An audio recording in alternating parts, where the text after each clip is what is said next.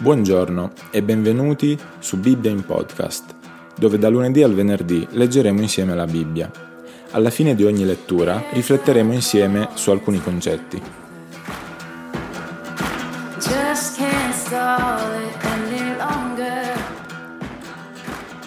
Prima Corinzi capitolo 3 Fratelli, io non ho potuto parlarvi come a spirituali, ma ho dovuto parlarvi come a carnali, come a bambini in Cristo.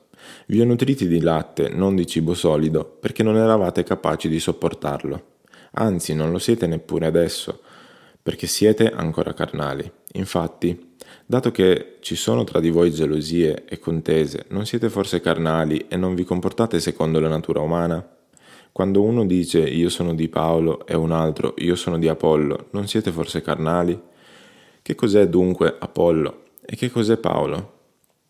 Sono servitori per mezzo dei quali voi avete creduto, così come il Signore ha concesso a ciascuno.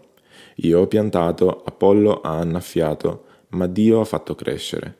Quindi colui che pianta e colui che annaffia non sono nulla. Dio fa crescere. Ora colui che pianta e colui che annaffia sono una medesima cosa, ma ciascuno riceverà il proprio premio secondo la propria fatica.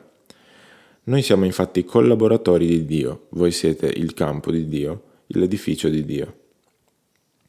Secondo la grazia di Dio che mi è stata data, come esperto architetto, ho posto il fondamento. Un altro vi costruisce sopra, ma ciascuno badi a come vi costruisce sopra.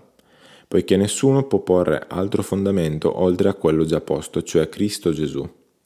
Ora, se uno costruisce su questo fondamento con oro, argento, pietre di valore, legno, fieno, paglia, l'opera di ognuno sarà messa in luce, perché il giorno di Cristo la renderà visibile poiché quel giorno apparirà come un fuoco, e il fuoco stesso proverà quale sia l'opera di ciascuno. Se l'opera che uno ha costruita sul fondamento rimane, egli ne riceverà ricompensa. Se l'opera sua sarà arsa, egli ne avrà il danno. Ma egli stesso sarà salvo, però come attraverso il fuoco. Non sapete che siete il Tempio di Dio e che lo Spirito di Dio abita in voi? Se uno guasta il Tempio di Dio, Dio guasterà lui poiché il Tempio di Dio è santo e questo Tempio siete voi. Nessuno si inganni.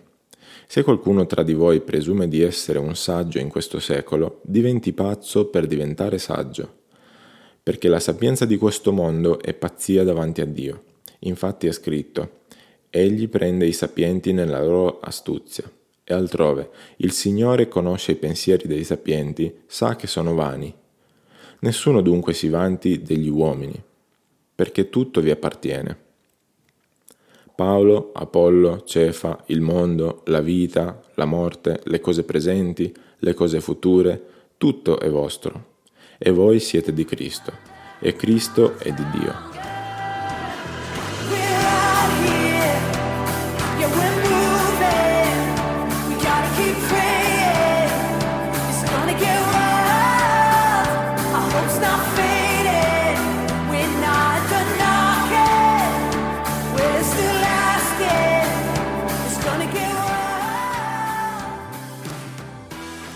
Trattandosi di costruire l'edificio in cui Dio vuole abitare in eterno, i costruttori non devono adoperare che i materiali più duraturi e più preziosi.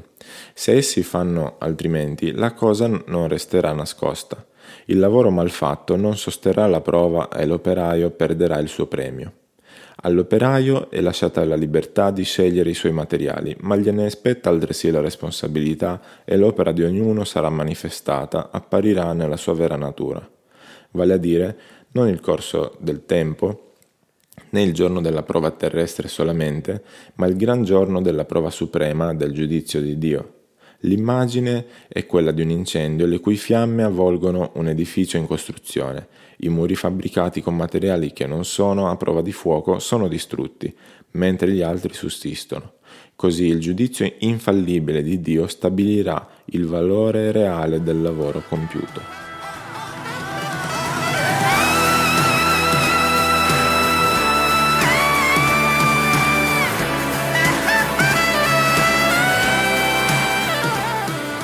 Grazie per l'ascolto.